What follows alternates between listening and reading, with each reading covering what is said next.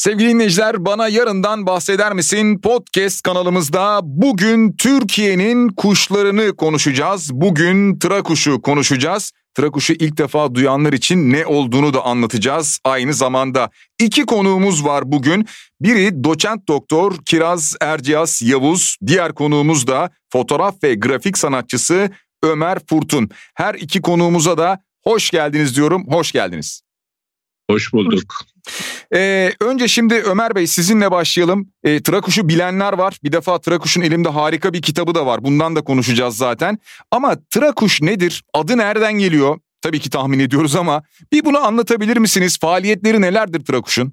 Evet, Trakuş 2007 yılında kurulan e, bir internet platformu. E, Trakuş ismi Türkiye'nin anonim kuşlarından geliyor. Serhat Tigrel ve e, firması tarafından destekle 2007 yılında e, kurulmuş ve üye toplamaya başlamış. Kuşlar hakkında bilgi belge toplamayı amaçlayan e, ve bu sayede bilinci artırmaya çalışan bir web sitesi diyebiliriz. Herhangi bir dış kaynak veya fon kullanmayan, e, tamamıyla yönetiminin katkılarıyla ilerleyen bir internet platformu. E, Trakuş ne yapıyor? Açıkçası daha çok e, görsel ve bilgi üzerine Türkiye'deki bütün kuşların önce tespitini daha sonra da bunlar hakkında bilgi geliştirme, görsel geliştirme konusunda şu anda 5000'e yakın bin adedi çok faal olan, diğerleri izleyici olan, üyesi olan, Türkiye'nin her noktasında fotoğrafçısı, gözlemcisi olan bir e, internet sitesi. E, faaliyet deyince e, yani en büyük faaliyetimiz işte Türkiye'nin her yöresinden bu işe meraklı kişilerin bu e, bilgi bankasını desteklemesi. Pandemi öncesi bazı eğitim ve e, fotoğraf gözlem kampları yapıyorduk. O iki senedir bu konuda fazla bir şey yapamıyoruz pandemi çekincesinden dolayı. Bu kamplarda hem yeni üyelerimize eğitim hem bölgedeki ilkokullarla işbirliğinde öğrencilere eğitim konusuna önem veriyorduk. Ee, yörede yine kuşlara olan ilgiyi ve bilinci arttırmaya çalışıyorduk. Ee, bunun dışında tabii Trakuş'un en önemli şeyi dünya çapında bütün kitaplara bir kaynak oluşturması. Bu konuda da övünerek söylüyorum. Dünyada eşi benzeri olmayan bir site. Yani hiçbir ülkede buna benzer bir girişim yok. Birçok önemli e, yabancı kitapta da e, kaynak olarak yararlanılan e, geniş bir bilgi bankamız var. Aramızda aslında bu kitaptan önce, Trakuş kitabından önce birçok üyemiz yöresel işte Trabzon'un kuşları, Gaziantep'in kuşları gibi e, kitaplar hazırladılar. Burada da e, Trakuş verilerinden yararlandılar. En büyük amacımız e, işte 5000 üyemizle bu bilgi bankasını daha da geliştirerek ileriye taşımak. Evet bu noktada hemen doçent doktor Kiraz Erciyaz Yavuz'a dönmek istiyorum. Kiraz hocam şimdi aslında biraz sonra Ömer Bey'e soracağım kuşlara olan bu ilgi nereden diye ama sizin zaten alanınız bu. Siz ornitoloji okudunuz, uzmanınız bu. E, hayvan ekolojisi, bu bilmi aldınız. Siz buraya yönelirken öncesinde böyle e, hedefleyerek mi yöneldiniz? Neden ornitolojiyi seçtiniz? E, biraz o başlangıcı anlatabilir misiniz bize? E, elbette. E, ben biyoloji bölümü öğrencisiydim. Yani lisansta biyoloji okudum. E, biyoloji bölümüne girdiğimizde de beklentimiz araziyle ilgili uygulamalı e, faaliyetlerde bulunmaktı. Ama o dönem ilk sınıfta hiç e, genellikle laboratuvar çalışmalarımız vardı ama araziye yönelik herhangi bir gezi etkinlik yoktu. Ee, biz bölümümüzde bir duyuru yapıldı. Kuş gözlem çalışması yapılacak. Ee, katılmak isteyen öğrenciler başvurabilir diye. Hani kuş gözlemciliği ne olduğunu o zamana kadar hiç duy- duymamıştım. Hı hı. Benim için de ilk oldu ve böylelikle orada başvurduk. Ee, ve üniversitemizde tıp fakültesinde e, Türkiye'deki kuş gözlemcilerin duayeni olan çok iyi bir kuş gözlemcisi Profesör Doktor Sancar Barış'ın rehberliğinde biz bu bölgedeki Kızılırmak Deltası, Yeşilırmak Deltası kampüste onun rehberliğinde çok sayıda arazi çalışmaları gerçekleştirdik ve böylece bizim kuş gözlem maceramız başlamış oldu. Aslında e, bu e, e, duyuruya kadar e, bizim e, herhangi bir tecrübemiz yoktu, bilgimiz yoktu. Ama e, işte doğaya olan e, yani ihtiyaç, biyoloji okuyorsunuz ama işte doğayla bir bağınız yok. Laboratuvarda mikroskopların altında çalışıyorsunuz. Bu bizi aslında ön ya bir e, ufkumuzu açtı, önümüzü açtı. Böylelikle doğayla bir bağlantı kurmuş olduk. O zaman e, biz sonradan aldığımız duyumlara göre bu şu anki WWF Türkiye yani eski adıyla Doğal Hayat Koruma Vakfı'nın bir projesi varmış. Türkiye'deki kuş gözlem ağını e, genişletmek, kuş gözlemcilerinin yetişmesini sağlamak. Bunun için de Sancar Hoca 19 Mayıs Üniversitesi'nde rehberlik yapıyor. Başka bir sürü o zaman yani 20'den fazla üniversitede kuş gözlem toplulukları oluşturulmuştu. Böylelikle e, bütün illerde e, yerel olarak kuş gözlemciler yetişsin, daha fazla kuş gözlemci sayısına ulaşılsın amaçlanmış. En başarılı olan illerden birisi burası. İşte Kayseri'de bir ekip vardı, İstanbul'da bir ekip vardı, Ankara'da. Yani buradakiler hala devam ediyor. Birçok üniversitedeki kuş gözlem toplulukları daha e, inaktif oldu, faal değiller. Ama biz de yani o zamanki başlattığımız kuş gözlem topluluğu anlayışını devam ettiriyoruz. Hala yetişen öğrencilerimiz var. Dolayısıyla ben üniversitede karşılaştım. Ve üniversitede karşılaştığım için de aslında biraz hani geç kalmış hissediyordum kendimi. Çünkü istiyorum ki gençler, çocuklar doğayla, kuşlarla çok erken yaşlarda buluşsunlar. Çünkü doğayı gözlemlemek yani kuşlar aslında bir pencere açıyor doğaya, doğaya ve onlarla ne kadar erken tanışırlarsa o kadar erken seviyorlar ve o kadar onun bir parçası. Yani biz doğanın bir parçasıyız bunu daha erken yaşta görüyorlar. Trakuş'un da misyonlarından birisi bu aslında. Yani çocuklara her etkinlikte Ömer Bey'in bahsettiği etkinlikler yapılıyor. Bu her etkinlikte bir ilkokula gidilerek orada kuş gözlem eğitimi veriliyor. Yani ben lisanstan beridir e, STK'larda gönüllü olarak görev alıyorum çevre eğitim derslerinde. Hala da çevre eğitim derslerini veriyorum. İlimizde, tabiatta e, ders anlamında Milli Eğitim Bakanlığı'nın yürüttüğü projelerde görev alıyoruz. Dolayısıyla bu çok önemli kuş, kuş gözlemciliğini yani doğayı kuş, çocuklarla çok erken yaşta buluşturmak ee, öyle yani ben, benim üniversitede başladı geç olsa da e, güç olmadı şu an mutluyum. Peki bu noktada tekrar ben Ömer Bey'e döneceğim. Ömer Bey siz fotoğraf ve grafik sanatçısınız.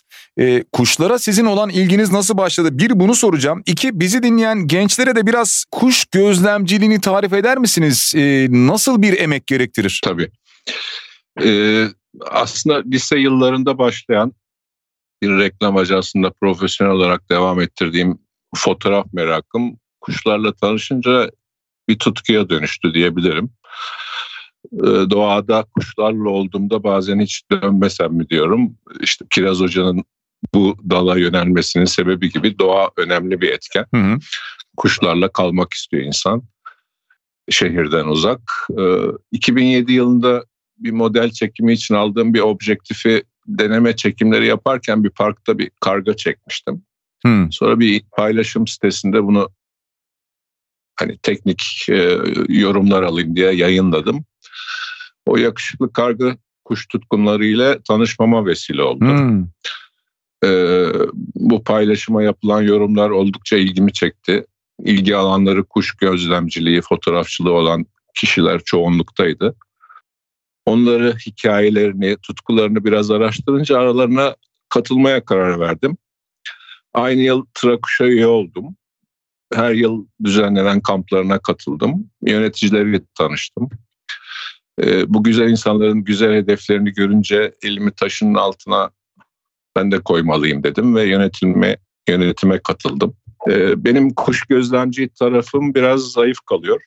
Yeni türler peşinde koşmak da pek rağbet ettiğim bir şey değil. Bunları tutkuyla yapan arkadaşları gururla izliyorum ve destekliyorum tabii. Ben daha çok hayalimdeki kareleri fotoğraflarıma yansıtmaya çalıştığım tarzı yakalayabileceğim araziler planlıyorum e, yaygın olarak görülebilen örneğin bir kızılgerdan nar bülbülü diye bilinen e, bir kızılgerdan ile ikimizin de huzurlu olduğunu olduğuna inandığım bir ortamda e, onu fotoğraflayarak bütün günümü geçirebilirim. E, ama tabii kuş gözlemciliğinin e, doğa ve ülkemiz için çok önemli bir yeri var bu veri toplamada. E, genç fotoğrafçılardan çok genç kuş gözlemcilerine ihtiyacımız var. E, gençlere şunu öneririm yani doğaya kaçmak her zaman huzur veren bir şey ve kuşlarda e, ülkemiz için çok önemli ve Türkiye biliyorsunuz sayısal olarak da Avrupa'da bilhassa tür açısından zengin bir yer. Ee, kuş gözlemciliği için fazla bir yatırım da gerekmiyor fotoğraf olduğu kadar. Ee, yani bugün bir fotoğraf için biraz iddialı bir şeyler yapmak istiyorsanız e, ulaşılamaz rakamlar söz konusu. Hmm. Ama e, bir dürbün, bir not defteri ve işte bir e, Trakuş'un kitabı gibi bir tanım kitabıyla doğada e, gözlem yaparak e, çok güzel zamanlar geçirebilirler ve e, Türkiye'nin hala e, ihtiyacı var yani sayısal olarak Avrupa'nın birçok birçok ülkesinden çok gerideyiz kuş gözlemciliği adedi konusunda. Bu konuda gençlerin desteğini bekliyorum. Bekliyoruz. Amacımız bu zaten Trakuş olarak. E, tabii internetteki bu beğen furyası e, çoğu zaman gençleri biraz iyi fotoğraf çekeyim işte fazla beğeni alsına gidiyor ama e, onlara şunu söyleyeyim inanın e, kayıtlarınız, gözlemleriniz her fotoğraftan daha değerli. Dolayısıyla kuş kuş gözlemciliğini e, ön plana alsınlar. E, fotoğraf e, bugün bir moda ama geçecektir. Önemli olan kuş gözlemcilerin topladığı veriler diyebilirim. Evet, e, Peki şimdi bu noktada aslında fotoğraf şöyle evet e, sizin ne demek istediğinizi anladım ama bir de ciddi anlamda bir arşiv ve belge e, özellikle kuşlarla ilgili. Şu anda ben elimde e, Trakuş Türkiye'nin Kuşları kitabını tutuyorum ki Türkiye İş Bankası Kültür Yayınları'ndan çıktı bu kitap. E, her seferinde ben rastgele başka bir sayfayı açıyorum. Karşıma her seferinde de farklı zaman zaman bilmediğim türler çıkıyor.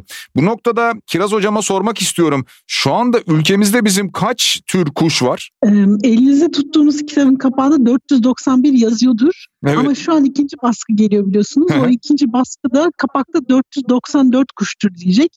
Hmm. Yani bu birinci baskıdan ikinci baskı yaklaşık 4-5 aylık sürede Türkiye listesine 3 kuş türü daha eklendi. Hı Bunlardan biri Sibirya e, suçuldu, diğeri Karataş kuşu. Bunların her ikisi de e, Hatay'da gözlendi. Diğer bir tür de e, taksonomik olarak ayrılan e, çorak toygarı. Taksonomik derken de moleküler çalışmalar yapılıyor. Bunların genetiklerine bakılıyor. Hı hı. Ve deniliyor ki bunlar genetik olarak birbirinden uzaklar. Dolayısıyla bunlar farklı türler. Ve öyle ayrılmış e, çorak toygarı türü var ve bu ayrılan türlerden ikisi Akdeniz çorak toygarı ve Türkistan çorak toygarı da Türkiye'de bulunuyor. Dolayısıyla bu şekilde tür sayımız son haliyle 494. 494 tabii Türkiye genelinden bahsediyoruz. Biz şehir hayatında bunların ne kadarını görebiliriz? Mesela ben işte biz bu yayınımızı mesela şu an yaparken Beykoz'dayız. Ormanlık bölgelerde çeşitli kuş türleri görüyoruz ama ne kadarını görebiliyoruz biz? Ee, aslında epey görülüyor. Bulunduğunuz yere göre değişiyor. Beykoz'da çok güzel bir koruluk var. Orada Hı-hı. hemen yeşil papağanlarını, İskender papağanını görebilirsiniz. Evet. Beykoz'dan deniz kenarına indiğinizde orada sakar mekelerin biriktiğini, gümüş martıların ya da karabaş martıların olduğunu görebilirsiniz. Biraz daha boğazı doğru, açıklara doğru baktığınızda e, yel kovanların önünüzden uçtuğunu görebilirsiniz. İstanbul gibi muazzam bir coğrafyadasınız. Orası göç yani süzülerek göç eden kuş türlerinin önemli geçit yaptığı noktalardan birisi. Göç zamanında kafanızı yukarı kaldırdığınızda sürekli yani şahin, e, kartallar, deliceler onların geçiş yaptığını görebilirsiniz. Yani bulunduğunuz yere göre çeşitlilik aslında çok değişkenlik gösteriyor. Çok yaygın türler var. Yani hiçbir parka gitmeden dışarı çıktığınızda yani binaların e, yukarı çatılarına Yaz aylarında işte ilkbaharda gelirler. Yaz aylarında yuva yapan ebabilleri görürsünüz.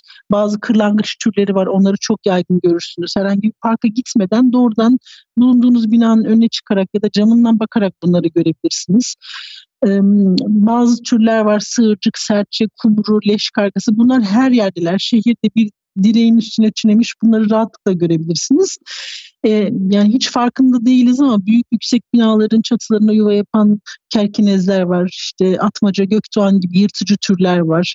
Yani bulunduğunuz yere göre çeşitlilik çok değişken oluyor ama hani bildiğimiz gibi ya şehirde ne olur olsa olsa sığırcık serçe vardır gibi aslında çok limitli değil. Oldukça geniş yelpazeye sahip. Eğer alanı yani sulak e, şey bulunduğunuz şehirde yakınında bir sulak alan varsa, bir su kıyısındaysanız, yeşil alan çok fazlaysa, hemen şehrin yanında kırsal bir alan varsa, dolayısıyla habitat çeşitliliği ne kadar zenginse o şehrin o kadar fazla tür görebilirsiniz. Hemen şehrin kıyısına çıktığınızda oradaki tarım alanlarında işte oradaki e, kırsal alanlarda kukumao diye bir baykuş türünü görebilirsiniz. Ağaçlık yani şehir merkezinde ağaçlık olan yerlerde kulak ve orman baykuşunu görebilirsiniz. Hani baykuş, yırtıcı kuşlar, kartallar çok uzak gibi geliyor insanlara ama aslında şehir merkezinde görebileceğimiz türler bunlar. Biraz daha dikkat etmek, dikkatli bakmak gerekir. Bulunduğumuz yeri iyi tanımlamak gerekir. O yüzden de aslında şey e, ifade edildiği gibi Ömer abinin ifade ettiği gibi e, kuş gözlemciliği biraz şehirde de yapılabilecek aslında hemen kapınızın önüne çıktığınızda her yerde yapılabilecek bir aktivite olduğu için çok da aslında ucuz yapılabilen bir şey. Yani iki göze ihtiyaç var. Biz dürbün bile demiyoruz. İki göze, kulağa, hı hı. bir not defterine ve bir kitaba ihtiyacınız var bunu yapabilmek için.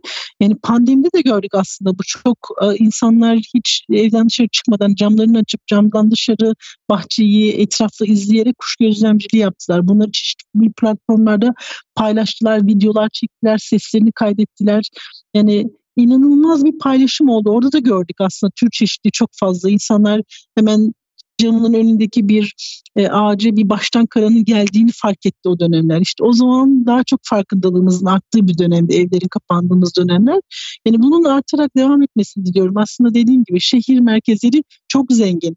Hani il il değişiyor tabii ki hangi kaç sayıda türünüzün olduğu ama doğrudan o yani şehir kuşçuluğu denilen bir tabir var zaten. Yani şehirde kuş gözlemlerici çok rahatlıkla, çok keyifle yapılabilir. İnanılmaz büyüleyici türler var orada. Hocam peki bu noktada şunu soracağım. Çok fazla gelecek için bir işte küresel iklim değişikliğinden bahsediliyor. İşte bir yandan yapılan büyük binalar biraz önce siz söylediniz. Tüm bunlar dünyada ve ülkemizde kuşların neslinin tükenmesine sebep oluyor mu? Geleceği nasıl görüyorsunuz veya şu anda nesli tükenmekte olan kaç tür var? Ee, yani tabii ki bütün bu durumlar sadece küresel iklim değişikliği değil bahsettiğiniz gibi yapılaşma, habitat kaybı, diğer birçok faktör bütün bu kuş türlerinin neslinin azalmasına sebep oluyor. E, şu ana kadar dünyada tanımlanmış yaklaşık 11 bin kuş türü var. Bunlardan %14'ünün nesli tehlike altında olduğu söyleniyor. Yani 1480 kuş türü yaklaşık olarak e, o ya da bu şekilde nesli tehlike altına girmiş. Ama bunlardan yaklaşık 220'si de kritik seviyede e, tehlike altında. Bu şu demek yani yaklaşık 10 e, yıl içerisinde ya da birkaç on yıl içerisinde herhangi bir koruma faaliyeti yapılmazsa, herhangi bir önlem alınmazsa bu 220 kadar türü kaybedeceğiz demektir. Yani bunlar artık olmayacaklar. Geçmişte de zaten bu tür yok oluşlar olmuş. İşte 20. yüzyılın son çeyreğinde 18 kuş türü, 2000 yılından sonra da 3 tane kuş türü yok olmuş. Yani yok oluş süreci devam ediyor. Biz içinde olduğumuz bir süreç bu. Ve bizim mi yani biz insanların etkisiyle bu süreç daha da hızlanıyor yani yapılaşma, e, tarım alanlarının açılması yani doğal alanlar tarım alanlarına çevriliyor, yapılaşma, imara açılıyor, e, zehir işte çeşitli zehirler kullanılıyor. Akbabaların işte kullan e, bir şekilde dolaylı olarak alıp zehirlendiği, pestisitler, herbisitler yoğun olarak kullanılıyor. Bunlar üreme başarısını düşürülüyor. İstilacı yabancı türler var. Bu istilacı yabancı türler yumurtalara, yuvalara zarar veriyor. Dolayısıyla birçok faktör var onları tehdit eden ve e, bunlara karşı önlem alınmadığı takdirde tabii ki küresel iklim değişikliği de bunun tetikleyicisi. Küresel iklim değişikliğine bağlı olarak kaynaklar zaman içerisinde eşit dağılmıyor. Besin bulamıyor hayvan. Dolayısıyla bunun getirdiği bazı sorunlar oluyor. Yavrusunu besleyecek yeteri besinle ulaşamıyor. Yuva yapacak yer bulamıyor uygun iklim koşullarına sahip. Dolayısıyla bu bunların hepsi kuş türlerinin e, çok hızlı bir şekilde azalmasına neden oluyor. E, yani korumak adına da tabii ki ilk önce e, habitatını korumak lazım diye düşünüyorum. Çünkü o habitatı koruduğunuz zaman hem hedeflediğiniz kuş türünü korumanın yanında onunla aynı habitatı paylaşan çok sayıda türü de korumuş olacaksınız. Ve habitatı koruduktan sonra da o türe spesifik hangi tehdit varsa bu istilacı yabancı bir türse onunla mücadele için herhangi bir çalışma yapmanız lazım. Bu zehirlenme ise o hayvan işte yediği yemlerden aldığı zehirle e, hızlıca ölüp işte sayısı azalıyorsa o zehirin kaynağını ortadan yok etmeniz lazım.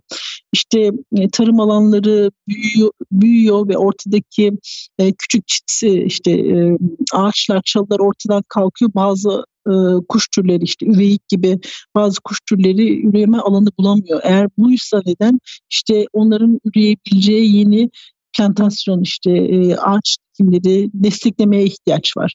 Dolayısıyla türe özgü ne, yap, ne yapılması gerekiyorsa o türün e, sorunu neyse onunla baş edebilmek için çeşitli uygulamaların hayata geçirilmesi gerekir. Yani çok zor değil sadece kararlı ve istikrarlı olmak gerekir bununla ilgili. Evet. Ömer Bey'e döneceğim tekrar. Ömer Bey Biraz önce siz anlatırken dediniz ki ben böyle hayalimde bir plan kuruyorum e, ve o tip fotoğrafları çekmeyi tercih ediyorum.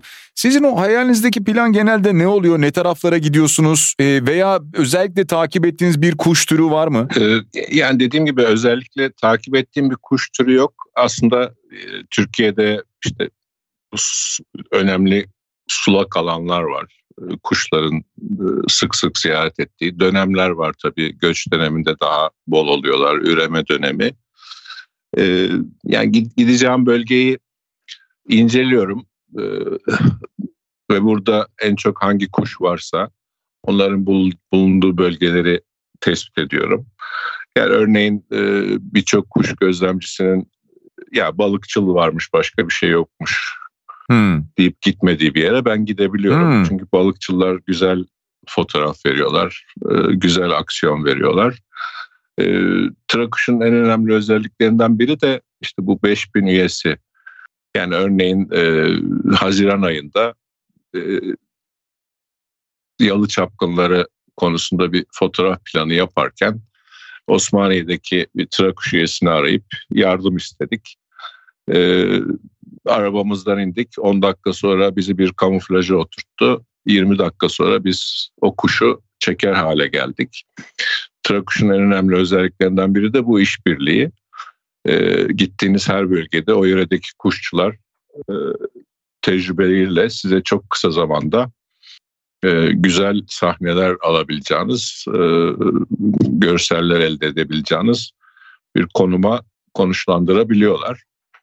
Ee, ya açıkçası ya mesela şöyle bir hikaye anlatayım. Sanırım 2014'tü değil mi Kiraz Hocam? Ee, Rize'deki meşhur evet. kutup martısı. Evet. Ee, yani Rize'ye bir kutup martısı indi. Hmm. Ee, bütün manşetlere çıktı çünkü korkunç bir kuş gözlemcisi ve fotoğrafçı akını oldu. Ee, kuş meşhur oldu medyada da meşhur oldu. E, ben de işte bize genelde kuşçu derler işte e, banka müdürü bilir kuşçu olduğumuzu, hmm. kasap bilir, bakkal bilir vesaire. Kimle karşılaşsam onu soruyordu. Ömer Bey Rize'ye gittiniz mi? İşte taksiye biniyorsunuz, taksici sizi tanıyorsa ya bir kuş gelmiş siz gördünüz hmm. mü falan diye böyle bir baskı oluşuyor insan üzerinde. Sonunda artık rüyalarıma girmeye başladı ve bir gün artık bileti alıp ben de gittim. Martı çekmeye. ee, bu tutku inanın aslında çok güzel bir tutku. Bazı mesela iş adamları bile var sabah uçağa atlayıp Rize'ye gidip o kuşu görsel olarak fotoğraflayıp e, öğlen işine dönen böyle meraklılar da var. Benim demek istediğim ben o tarafında çok yokum işin. E, tabii çok keyifli yine oraya gittiğinizde hı hı.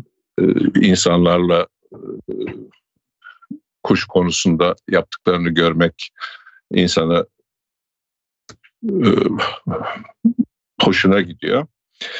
E, ama mesela ben Martı'yı çektikten sonra orada çok daha güzel pozlar veren balıkçılar vardı. Onlarla ilgilenmeye başladım. Siz balıkçıları daha çok seviyorsunuz onu anladım ben. ee, yani çok güzel fotoğraf veriyorlar. Hı-hı. iyi mankenler. Ee, dolayısıyla hani daha çok fotoğraf beni bu işe şey yapıyor. Tabii zaten Trakuş yönetimi olarak e, kuş gözlemcilerinin daha arkasındayız. E, orada gözlemci adedinin yükselmesi için sürekli düşünüyoruz ne yapabiliriz. Çok başarılı değiliz. E, çünkü biliyorsunuz gençlerde biraz internet e, şeyine kapılmış durumda. Beğeni odaklı bir e, seçim var. Yani bugün bir gözlem yazdığınızda işte 10 beğeni alıyorsanız iyi bir fotoğraf yüklerseniz belki binleri geçiyorsunuz. Evet. O çok etkiliyor ama işte tekrar söylüyorum gençler şunu bilmeli. O yazdıkları üç tür bile gözlemledikleri ve herhangi bir siteye, işte Trakuşa veya eBird diye bir site var dünya çapında e, bilgi toplayan.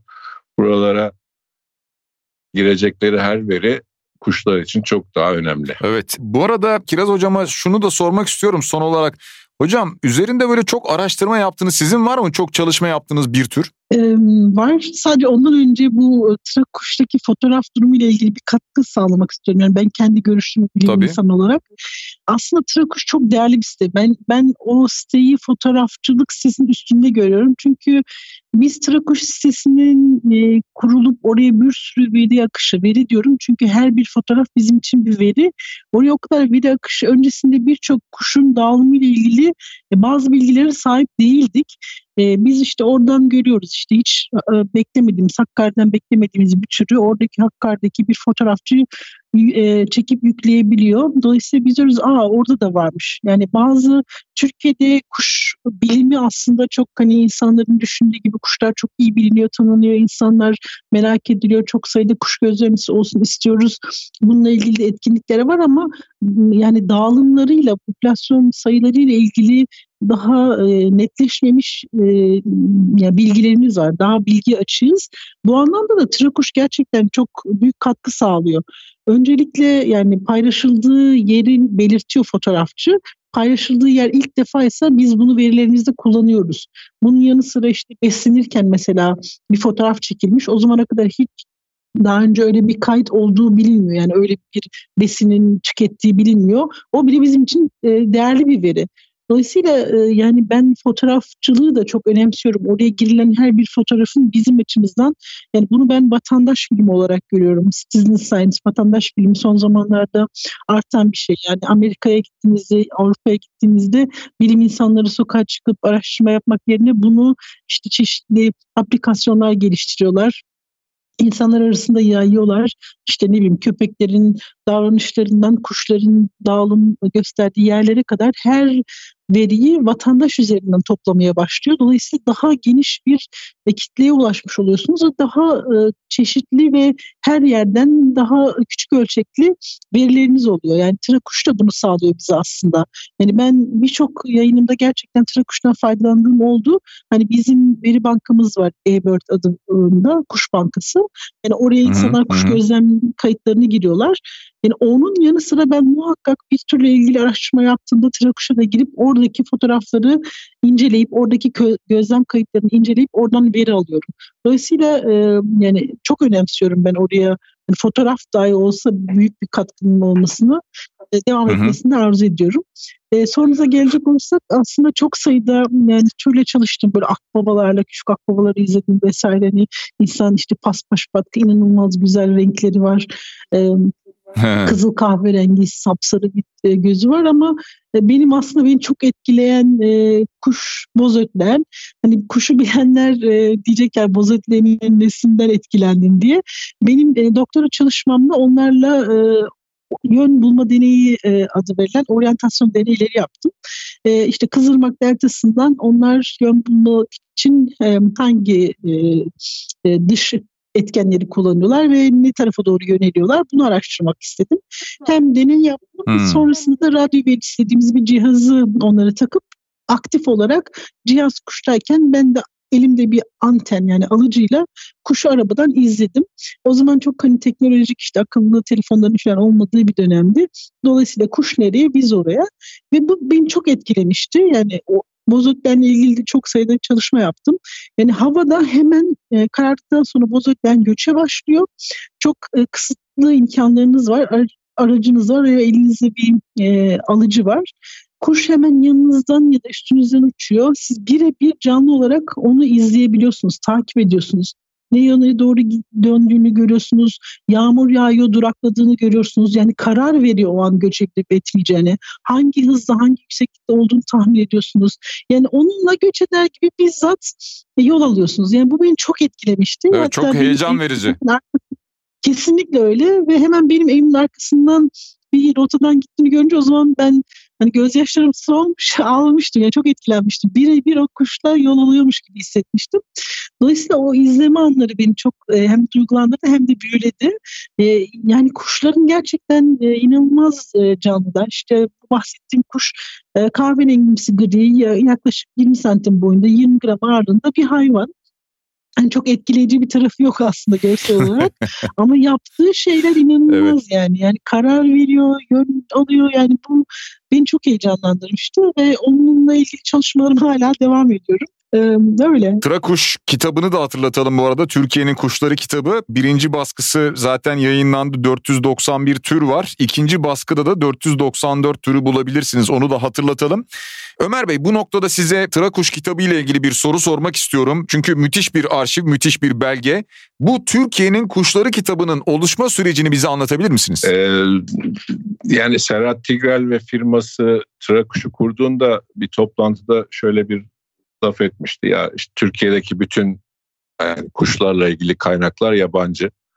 Hayalimde e, yerli bir kaynak var demişti bu 2007'li yıllarda. Ee, o beni çok etkilemişti. Ee, yani bir dört sene önce e, Trakuş'u şöyle bir inceledim ve Serhat Bey dedim ki artık zamanı geldi biz de böyle bir şey yapabiliriz diye. Bütün ekip çok heyecanlandı.